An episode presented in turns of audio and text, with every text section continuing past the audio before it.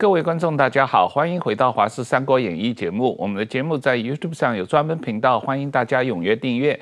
今天我们很高兴请到了成功大学特聘教授黄继川老师啊、呃，他也是超级电脑专家啊，再次来上我们的节目，这个同我们谈一下他对台湾大选的一些看法。呃，黄教授你好，哎，你好，黄好，呃，石板先生好，大家好，呃，这个。呃，黄老师，你最近这个超级电脑不搞了，专门研究台湾大选了。这 个还是在做。你有没有用超级电脑的大数据来分析一下台湾大选的情势呢？目前大概还很难。是啊，啊、哦，那我我们来谈一下你很关心的一些议题啊。你对什么蓝白和这个什么这些议题你不关心，你主要关心的是台湾国防外交的一些公共政策方面的议题啊。我们来谈一下呃这方面的议题，这个第一个问题，我们谈一下台湾到底要不要自己造潜舰来保护自己的安全？基本上，潜舰的重要性是从呃一次大战就有，但是真正让各国觉得很重要是第二次世界大战。那第二次世界大战的时候呢，德国在欧洲的战场，呃。让这个传统海军很强大的英国跟美国遭受很大的损失，所以最后是因为破解了德国的密码之后，盟军的这个运输舰才能够比较安全大量的运输，否则这个大西洋的这个海战呢，盟军是讨不到便宜。那另外一个是太平洋的战争里面呢。呃，美国在对日本，呃，从这个澳洲的北部开始反攻，打到日本本土的过程当中，呃，他有做这个跳岛的这个战略。那跳岛的战略基本上，他能够执行的原因就是美国的潜舰已经可以把日本在海上的运输舰完全都击灭，所以日本根本就固守在孤岛，没有办法去阻截这个美军的反攻。所以这两件事情让美国在二战之后呢，它的海军的重点就集中在潜舰的发展。嗯，潜舰大概占美国海军预算的一半啊，非常大的金额。另外就是说，他在一九五六年呢，他就已经呃决定只造核子潜舰，他在国内已经不做一般潜舰哈。呃，如果是一般潜舰，他就委托外国去去去做哈。呃，麦克拉瑟在一九五零年对台湾的帮助的时候，曾讲过一句名言，就是说，啊、台湾是一台不成的航空母舰啊。那台湾这一台不成航空母舰呢，现在就只有剩下潜舰这个缺壳来保护这这个不成的航空母舰。呃。所以我们看，就是说，呃，如果我们要去制造一台潜舰，它的造价一定比我们去买一台潜舰的造价要大十倍左右。嗯，你如果今天去买一部车子，说你用跟那个车行讲说，我给你十倍的价格，啊，你跟我造一辆车子，他一定讲不可能。可是台湾已经很不容易了，就是用自己独立发展潜舰。那以我们做金国号的战机跟做这个买 F 十六的战机，这是有关联性的。因为我们有办法做金国号的战机，美国卖 F 十六给我们之后呢，他中共就没有理由反对了，因为他就是说，中台湾已经有了。那我们现在在 F 十六的这个维修上，哦，大概是全世界是最强的维修团队，我们已经可以把 F 十六做升级。所以未来的潜舰，如果台湾真的能够建八艘，我相信我们有能力再买二十艘。这个潜舰对台湾的重要性非常大，就是说，因为它是潜伏性的，在近海，台湾的近海，中共如果要武力犯台啊，它大概会有一半的这一个呃运输船会被我们击沉。另外就是我们东部的海岸线，我们东部的这个沿海是深海区哦。那中国现在它的对台的经验呢，也不时把这个航空母舰就是开到这个呃我们东部的外海啊，想要对我们东部的加山基地做监控哈，甚至打击。那这个只有我们台湾有潜舰之后呢，就可以在东部把它击沉。所以，我们除了防守台湾的南北部之外呢，东海岸跟西海岸呢，对中共这个潜舰的这个防御是非常重要。那对台湾来讲呢，没有坚强的国防实力哦，你在跟中国谈任何的这种所谓和平协议和谈判，那都是空谈的。你有强大的实力哦，你谈判的空间才会大。而且国外也认为说，台湾有强大的实力的时候，他对我们的支持度也会更高。嗯嗯。矢板先生，在台湾很多蓝营的人士，马文君，比方说反对台湾造潜舰，认为台湾的潜舰是自己造是浪费钱，花很多钱啊，价格很贵。然后说日，他们举例说日本造一个潜舰就比台湾便宜啊。但实际上日本造潜舰已经一百多年了。嗯，对对对，这个实际上是不太能比的。对，我觉得就是说自己生产能力是一个非常重要的。但首先，我觉得国民党它是有两个逻辑啊，有一部分人是。就是说，呃，跟中国眉来眼去，就是希望台湾的防卫能力越低越好。还有一群人是不希望民进党政权造，如果国国民党执政的话，他们可以造。这样的话，他们有就很多的这个油水就会装在口袋里嘛。我觉，我觉得这个国民党这个台湾在野党里面有两种人啊，所以但是在反对民进党浅见国造这个是一一直是这个他们是一样的嘛。那么我刚才讲的就是说。我觉得包括台湾，比如说疫苗也是一样的嘛。那疫苗的话是浅见，这都属于一个就是最重要的战略物资嘛，就是自己能够自保，就是的重重要的动作。如果我们看到台湾就是没有疫苗的时候，在全世界到处去等待别人来帮助嘛，其实这样的话，这是对台湾是一个社社会很大的危机。那么潜舰其实也是一样的，潜舰的话，基本上虽然现在台湾跟美国的关系。还是很好，但是国际社会的局势瞬息万变嘛。但是台湾如果有自己能够生产武器的能力的话，我觉得这个对长久的保卫台湾的，就是威慑敌人，其实造出潜舰来，能让敌人提升敌人攻击台湾的成本嘛，对台湾安全绝对是有加加分的。对，因为。最最本质的是，全世界的浅见的老祖宗是德国嘛，他们这方面的技术最先进、最最强大。那日本是一百年前就从德国进口技术了，台湾没办法嘛，一直没有办法从德国进口技术，所以呃，长期以来就要靠靠自己来做的话，确实比较辛苦。但现在已经做出第一个来的话，那希望后面就相对比较容易一些嘛啊，嗯、这个黄教授，我们来看一下。第二个你关心的问题就是，呃，中共介入台湾大选的状况啊，这个问题我们实际上讨论很多啊，我们这节目上本身也讨论过很多次。这个是我们最近看到报道很多，一个是呃王沪宁召集了中国一个对台台湾选举介入台湾选举的一个。中国各个部门在一起开会讨论怎么样介入台湾选举的一个大会啊，嗯，在台湾媒体和国际媒体都有很多的报道。另外一个是，但这个媒体有报道，台湾有一千多个里长被邀请到中国啊去吃喝玩乐啊，这个也有一种贿选的嫌疑。你怎么看这个问题？基本上，中国是一个专制独裁的国家，他们本身。的选举都是选假的了哈，可是中国没什么选举。嗯，呃，基本上就是台湾中国的渗透是呃非常细密，从这个地方派系，他们都渗透的很深哈。我常常讲一个笑话，就台湾的黑道不怕国民党，也不怕民进党，但是怕共产党，还有公庙系统。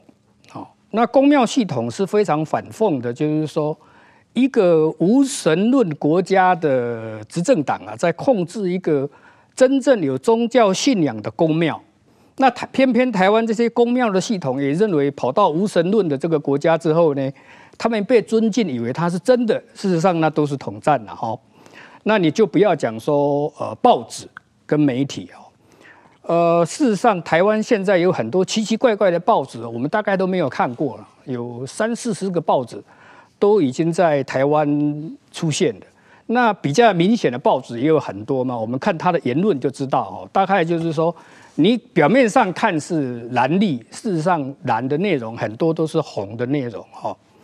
那还有就是放假消息哈，那么大概在呃沈博阳的这一个谈论里面就很清楚，他们放大量的这个假消息。呃，另外就是教育，教育的系统原来是在国民党的控制之下啊，但是现在已经大量变成这个红统的那个呃内容。嗯，比如说我们在看这次蓝白合在讨论的过程当中呢，事实上，呃，国民党的刘兆玄啊，本人就在中国大陆，那他就是代表教教育系统的。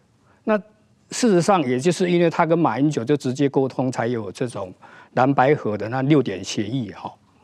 那呃，另外就是政党。那你这可以看到，就是国民党也好，或者部分的这一个柯文哲的政党，他事实上，呃，或多或少都会谈一些呃对中国比较善意的语言。呃，基本上来讲，呃，在台湾这个是一个很奇怪的一个生态，就是说，他天天用这个要解放你，天天用火这个战舰、飞机来跟你这个围攻的时候，结果你的反应是说。呃，要谈判，可是本身的实力又不足。那最重要就是说，台商大量的台商在中国，等于是中共可以借着台商的手呢，来影响台湾的经济，尤其是对蓝营或者是对地下的这种红统的势力的帮忙。那因为台商他的钱，你不能讲他是中共的钱，可是他可以影响他。呃，最这一次选举，事实上在几次选举都已经看到了。他们甚至于透过黑道在控制地下赌盘，因为我们在看民调的时候，也有会有时有些人我会去说看看这个地下赌盘是长得什么样子。那地下赌盘是黑赌盘是黑道在控制的时候呢，那他当然可以用适当的时机给你一些错误的印象啊，甚至是透过这个赌盘在买票。呃，还有说我们看到现在的民调。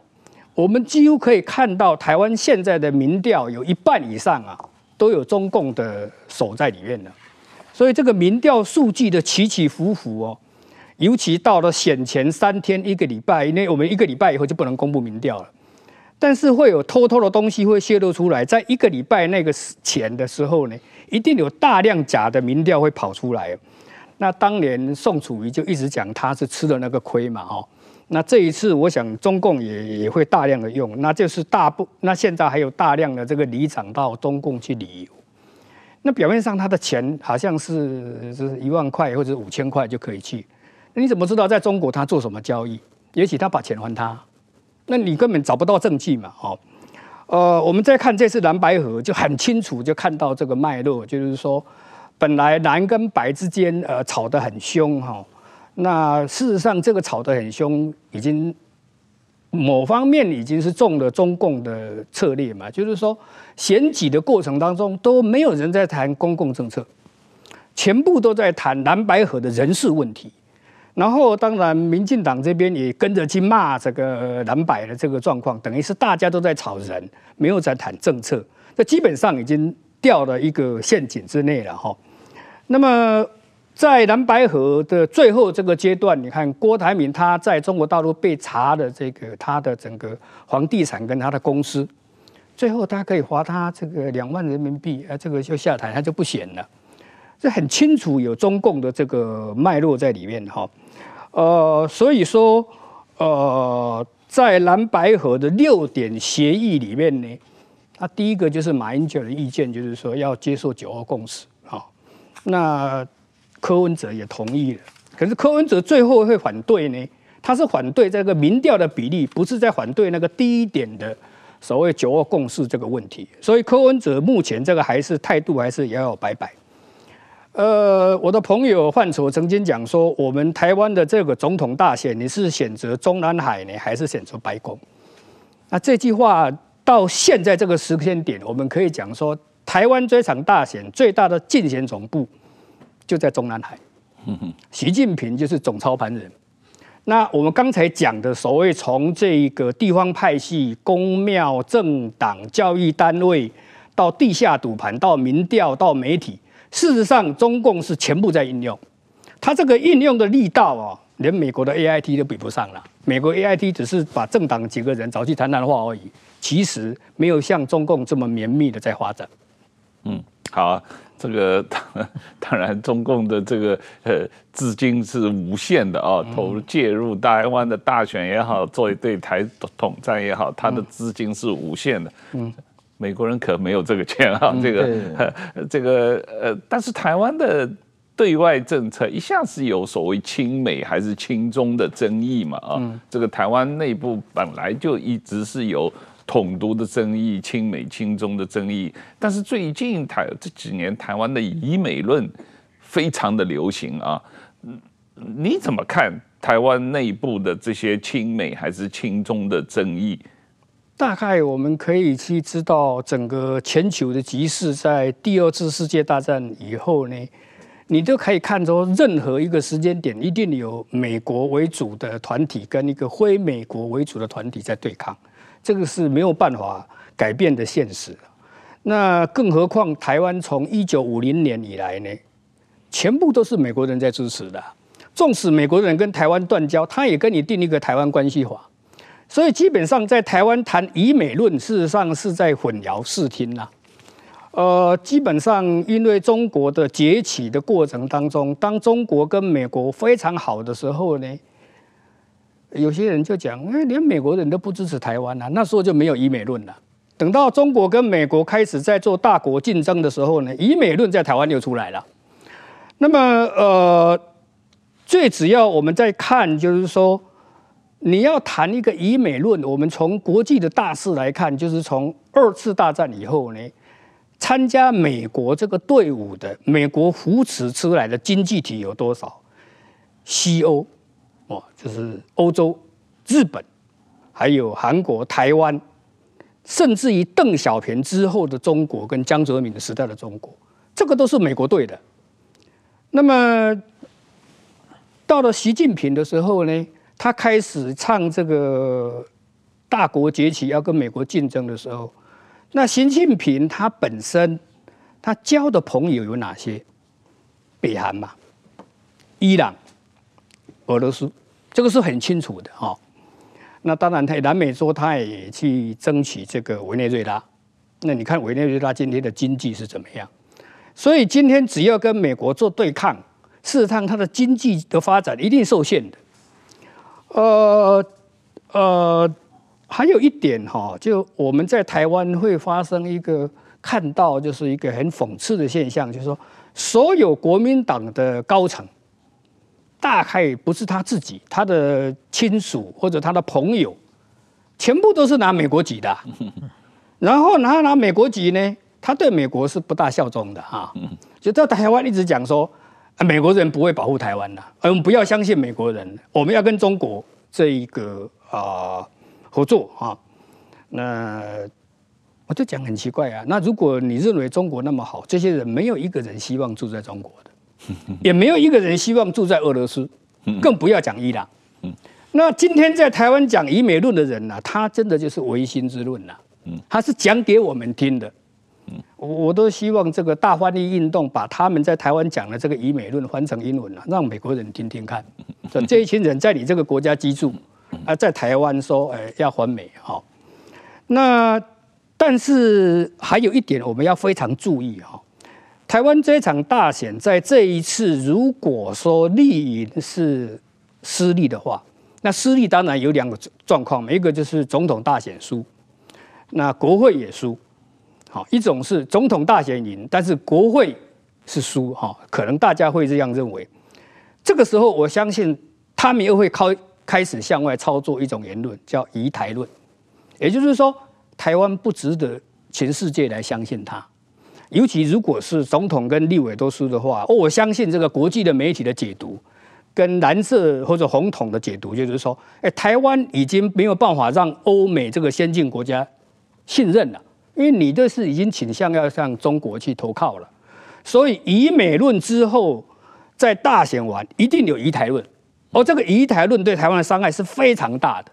嗯，哦，比如说我们最近看到的这个国军的将领被收买，嗯，呃，他这个要驾驶这个先进的这个直升直升机哈，要降落在呃中国的这个航空母舰上面。那这件事情事实上是呃非常对国军的这个威信是非常打击非常大。如果这个成真，中国的目的就是要让美国不把先进的武器卖给台湾，因为他卖给台湾，搞不好你就飞过去了。嗯，所以基本上移台论一定就是在选后一个很重要，大家可以去注意的一个大课题。矢板先生，这个宜台论实际上并不是选后嘛，现在就有嘛啊。对，对，我我实际上上个月我本来要请范畴老师来上我们节目，他要谈的就是疑美论跟宜台论，特别是他观察到今年大选中共操作宜台论是他的一个重点啊。可惜他这个来上我们节目，呃，前几天过世嘛啊，的我们很遗憾。嗯，但是就你观察，现在。中共操作宜台论在台湾已经非常明显了。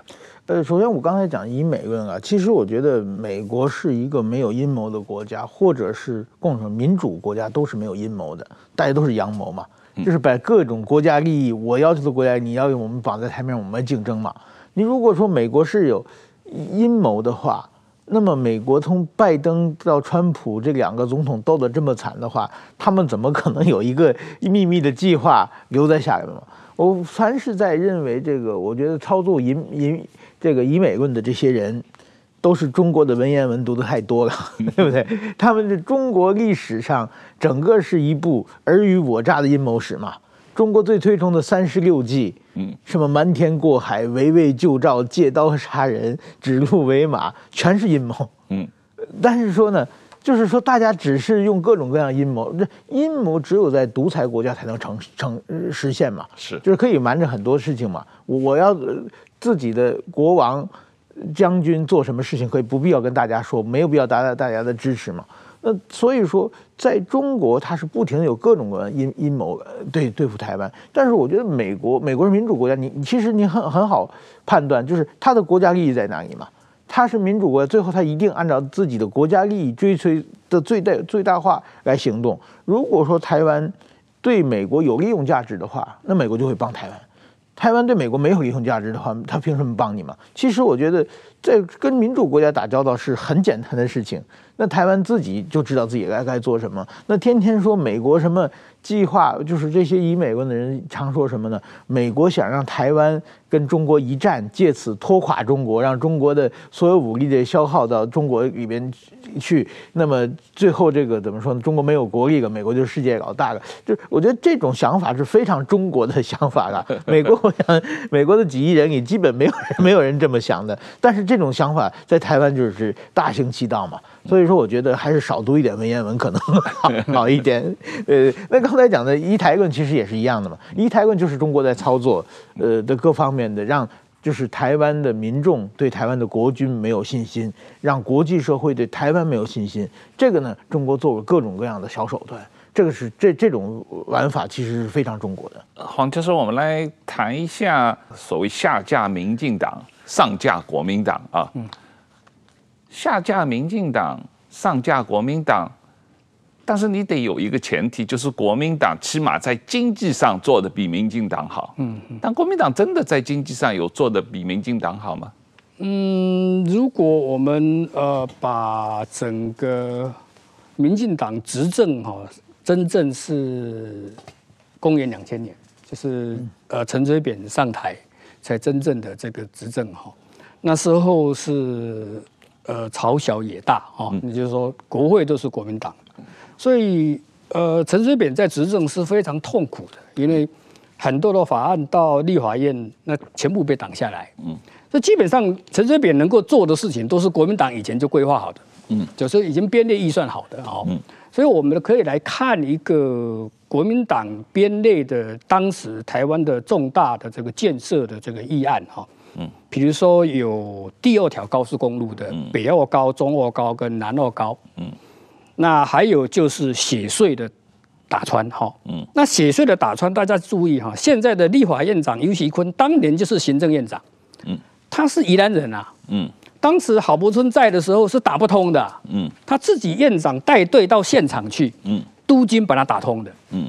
好，那再来就是所谓基隆河的整治。你是说游锡堃督军把它打通？对啊，对。然后再来就是基隆河的整治，还有这一个我们现在桃园大潭的电厂。嗯，那在国民党的时代呢，它编列的预算呢，嗯，是一兆九千亿台币。嗯，就是编列在那里，你政府可以执行的。那么陈水扁的政府，他在执行，最后把他这个大工程都执行完，他花了一兆一千亿把它执行完，他整整省了八千亿啊。嗯，所以你说贪腐的陈水扁啊，哦，大家现在都认为这样。其实他的团队是很兢兢业业的，把台湾真的就是做一个体制的改造。呃，就不要讲他他台北市长任内的那种高的那个满意度了哈。那再来就是说，他呃，在两千零八年的金融海啸，那个中国大陆那是救香港，那是花了很多的钱。嗯。那陈水扁因为他有省了八千亿嘛，嗯，所以他当年就决定就是说，他用一兆两千亿把台湾的金融业调救起来。台湾当年如果没有政府花了一兆两千亿去救啊，那所有的金融业全部垮台。嗯，那可是今天的金融业会感谢陈水扁吗？嗯，那这个是一个大问题了哈。嗯，另外拉法业建，嗯，这个案子陈水扁就是力主要跟华国打这一个跨海的这一个呃华丽战嘛。嗯，我们最后追回来了七百二十亿啊。嗯，所以呃。人哈在做行政工作，在那种政治献金法还没有定案之前，蓝绿两边的这个政治献金都是灰色地带的。可是国民党在陈水扁下台，马上就把他用特侦组把他抓起来，嗯，而且把他对民进党的所有的政务官做追杀，嗯，那郭姚启啊，他只是他一个茶盒罐子里面那种疑似有两两万美金，两万美金，那他郭姚启认为是没有。那这个污点证人说他有，结果他自己被判刑了五年，他不一直不承认，结果被关到生癌症了。所以你知道这个国民党当年这个特侦组在马英九任内对民进党的追杀，那是刚好就是非常的惨烈了哦。基本上就是说，呃，就像韩国的这个总统制嘛，哦，韩国的总统制几乎呃没有例外，每一个下台的总统都被关了哦。那这个只是小英，他很仁慈，在他上台之后没有把特侦组留下来对付马英九。嗯，所以马英九纵使有三中案呐，有很多的这个国民党党产的案子，事实上他都是用法令、用这个党产会去解决，不是用司法追杀。如果司法追杀，我看您今今天赵少康是不可能来选副总统的了哈。那他今天一直喊说他要要再成立特侦组，好像他以为他们总统一定选赢了哈。呃。我们再来看，就是说，在民进党执政，当然就是要跟马英九执政做对比了。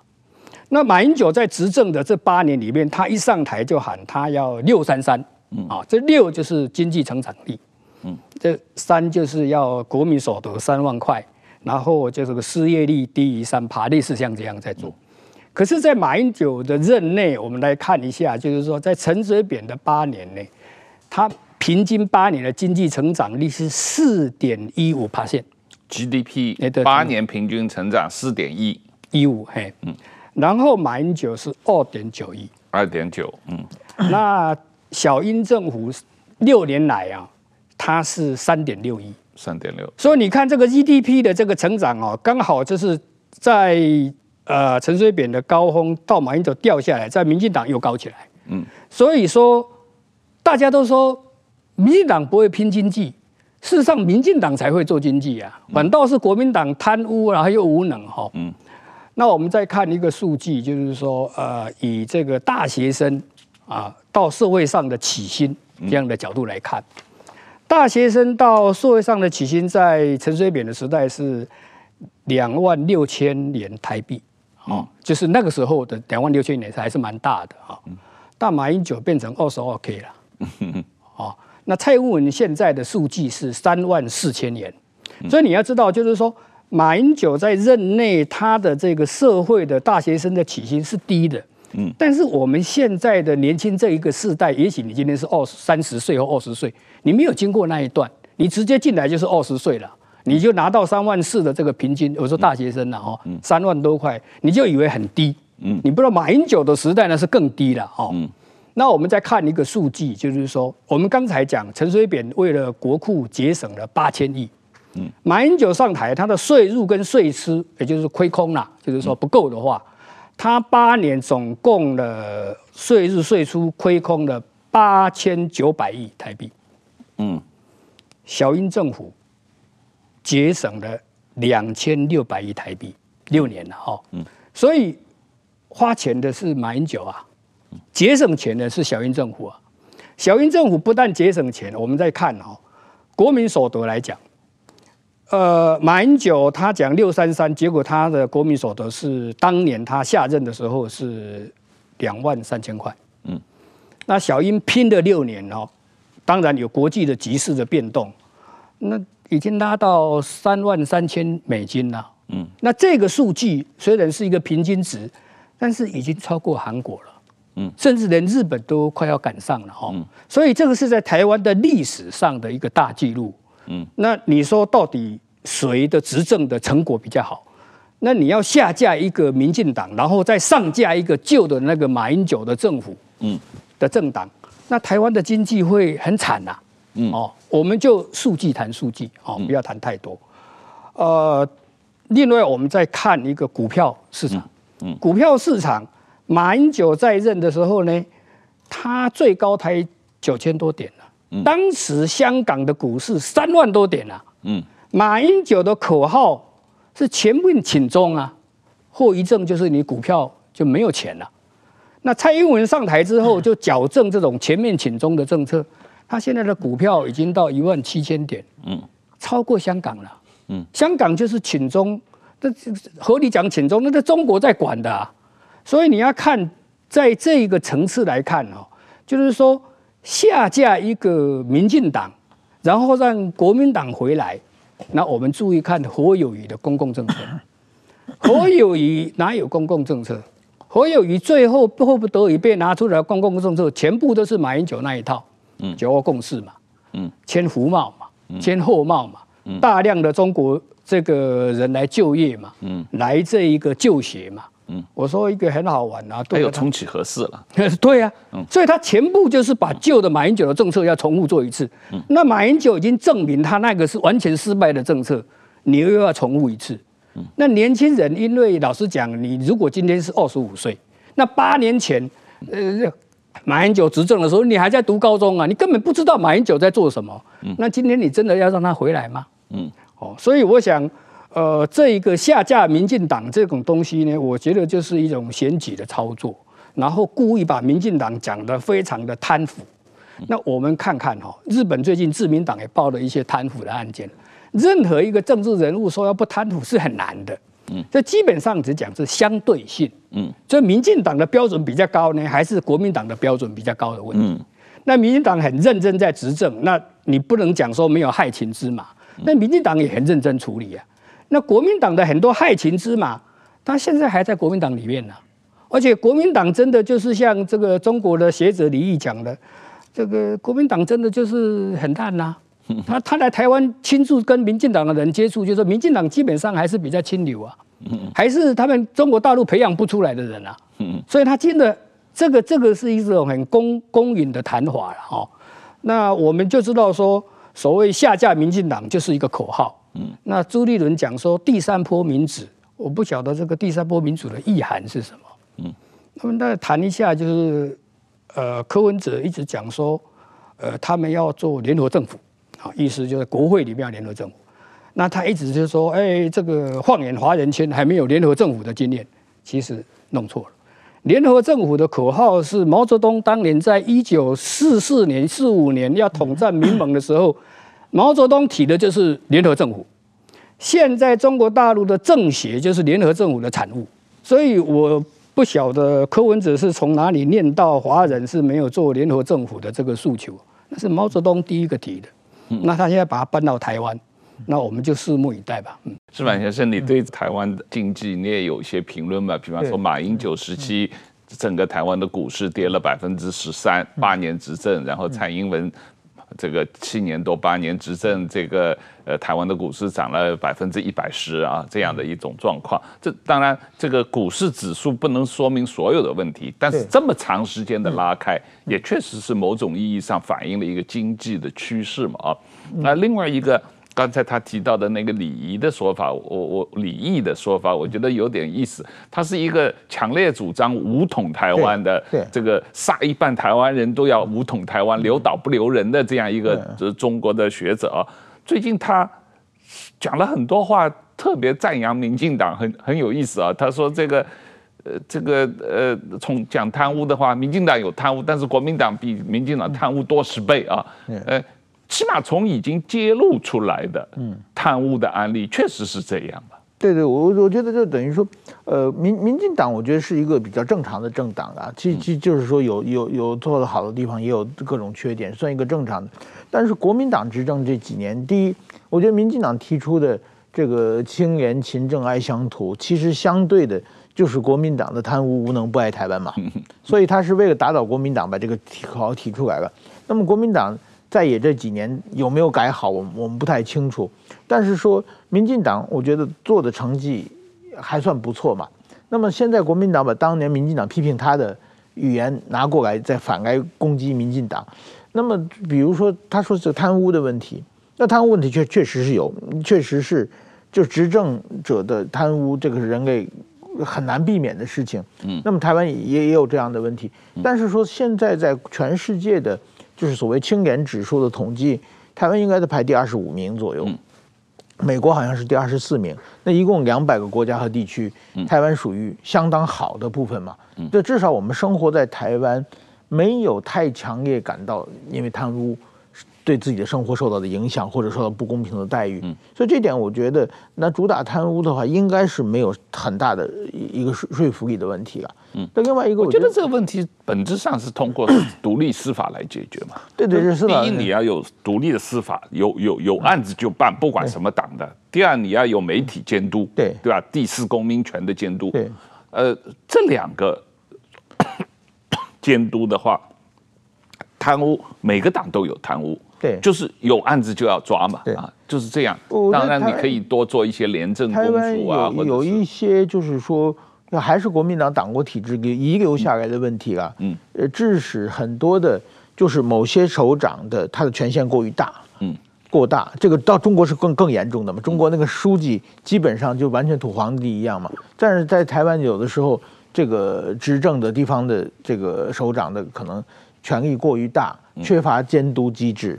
然后台湾的很多的媒体是附庸在这个权力上面的嘛，他拿很多的这个业配，嗯，来就是标案来工作，所以对媒对政府的监督有时候是是有不利的现象啊。这个我觉得可以慢慢改进，这是当年遗留下来的问题了。那当然说最清廉的就是北欧那些国家嘛，嗯，那个北欧那些国家的，我觉得台湾往那个方向还有努力的空间，但是说现在绝对不是一个贪污最严重的。那我认为马英九。国民党执政最大的问题是啊，马英九执政八年，他经济没有搞得怎么样，是一个他把台湾的经济大量依存在中国身上嘛，嗯，但中国有很多的惠台政策，他就过去全拿来嘛，致使台湾很多的失经济失去自主性，嗯，另外一个就变成了中国的可以被中国要挟的一种一种方式嘛，就是现在很比如说台湾的水果，台湾的很多的这个渔业产品，现大量。进口中国，然后中国随时一封杀你的话，台湾就会受到非常非常大的影响嘛。对，农产品确实。对这方面，我觉得是作为一个跟中国有敌对关系的执政者，是绝对不应该做的事情啊。那么如果说，呃，再让国民党执政回来的话，我我我其实我我并不认为，就是国民党如果回来执政，他会马上跟中国签和平条条约啊，跟中国统一。我认为没有这个环境。但是说他会放松中国对台湾的渗透了，嗯，就如果说可能再过个四年八年的话，那台湾可能被渗透的千疮百孔的话，根本不用国民党来，就是中国就可以直接操控台湾的很多很多的事情，甚至可以操控台湾选举的结果了。所以说，我觉得这这点是很重要的，就是现在的国民党的政策看不到有任何的对中国的渗透有一些具体的对策和想法。没有，这侯友谊现在是要把大门打开，让中国人进来嘛。他不是说他如果当选，第一要大量让陆生来台湾，呃。就学就业，而且就业。第二，要把这个陆配拿台湾居民证、拿台湾身份证的时间从六年改成四年，这样的话可以大量引进这个陆配。然后第三一个就是要重启服贸，然后让台中国大量的来台湾投资、开企业，然后引进啊中国人士来台湾工作。这样的话，他只要搞上四年或者八年的话。就像你讲的，整个台湾的社会结构和经济结构就会发生变化。这就像我们在香港已经发生过一次了嘛。九七年以后，有一百二十多万中国人移民到香港，整个香港社会的社会结构和经济结构就发生了巨大的变化。那你这一次如果这个侯友宜上来把他要说要执行的政策执行的话，台湾社会的人口结构、经济结构、社会结构都会发生很本质的变化。不过，对香港大概人口的五分之一进来了嘛，是。那台湾可能要进来五百万人嘛，对。那如果台湾进来五百万人的话，台湾就完全变成一个样子了。对，是因为对，可能街头都是简体字，我们天天都用微信啊。嗯，也不一定，街头都是简体字，学校里面都读文言文，这个逻辑我不知道是怎么样啊。这个，这个，呃，黄教授，我们来谈一下，呃，中国梦。这个习近平一直有提出这个中国梦或者中华民族伟大复兴，然后台湾有相当多的人也是非常向往中国梦、中华民族伟大复兴，向往中华文化的这个呃这这样的这个历史啊。这个你对这个问题怎么看？中国是一个从共产革命起来的一个政党，那毛泽东他。在取得政权的过程当中，非常厉害的一点就是用口号宣传。嗯，所以从呃毛泽东在中国取得政权之后，他喊的口号就是世界革命嘛。嗯，他在第三世界这个输出毛主义的革命，那对世界倒是没有什么大影响，但是对中国国内就发动了很多的运动。嗯啊，他那个时候就讲超英赶美，哎，对对对，这个什么十五年超过英国，六十年超过美国嘛啊，然后大跃进，我们钢铁要放卫星，嗯，大炼钢铁放卫星，所以他当年就认为人多好办事啊，嗯，哦，另外就是他发动从这个镇反运动到文革之间。他几乎把整个中国的社会从底翻到翻到头了，翻到连他自己的所有的政治盟友全部被打打下台哈。嗯。那到了邓小平出来就是喊改革开放嘛。嗯。那基本上他对党内讲就是要韬光养晦。嗯。那江泽民上台，他喊的口号比较开放，就是说三个代表。嗯。啊，就是说让这一个资本家也可以入党。嗯。啊。那胡锦涛谈的比较有一点现代社会的角色，他这是科学发展观。嗯，那基本上来讲，这个对没对没有所有人都没有什么伤害的东西，好四平八稳的。呃，习近平上台之后，他就是王沪宁就帮他出一个呃嗯口号，叫做“中国梦”。嗯，哦，那习近平当然就很高兴的就承接了，就说你看了他的战狼外交。嗯，都是在这个中国梦的大架构之下，开始对外界做侵略式的这个宣传。哦，呃，这个一宣传的结果，就是全世界的人开始觉得中国的崛起不是和平呐。虽然他一直嘴巴讲和平，可是那个事实上在做的这个孔子学院呐，到判小粉红吃蒸啊，然后他的外交的人员跟当地国的这个政府做争执啊，哈，嗯，那这个。基本上，事实上不像和平崛起啊！哇，他造军舰像下脚，他他的国防军费这么快速的增长，这么，这么造军舰，嗯，不可能是和平的嘛？你和平造那么多军舰干嘛？那基本上来讲哦，老实讲，中国自己也知道，他讲这些口号是喊给外面听的。嗯，他要改就改嘛。嗯，他说香港五十年不变，不是二十几年就变了吗？嗯。那中英联合声明，这个联合声明是放在联合国里面的。他说那是一张纸，历史文件。嗯，所以他对对英国都敢如此了，你觉得他跟美国签的合约他会认真多少？嗯，美国除了有实力之外，否则他认为那个也有什么神圣性？那更何况是台湾？嗯，那台湾跟他签的，他搞不好连废纸都不算了哦。嗯、那我们来看，真正呃中国会出问题，就是在习近平上台之后了，他彻底改变这个邓小平韬光养晦的这个政策哈。嗯，他推动了一大堆折腾中国社会的暴政了，还可以这样讲。嗯，那最主要就是说他的这个呃。整个公共政策哈，我们简单的讲哈，就是他要做产业升级，就把传统产业全部都打下去，然后鼓动股票、鼓动房地产大涨，嗯，然后到了这个不行之后呢，他又说这个房子是拿来住的，哦，那个政策就一下就大转弯了，嗯，啊，最重要就是说他这样造成的后遗症就是说国进民退，那马云都被打下来，然后公公布这个反间谍法，外商全部跑光了。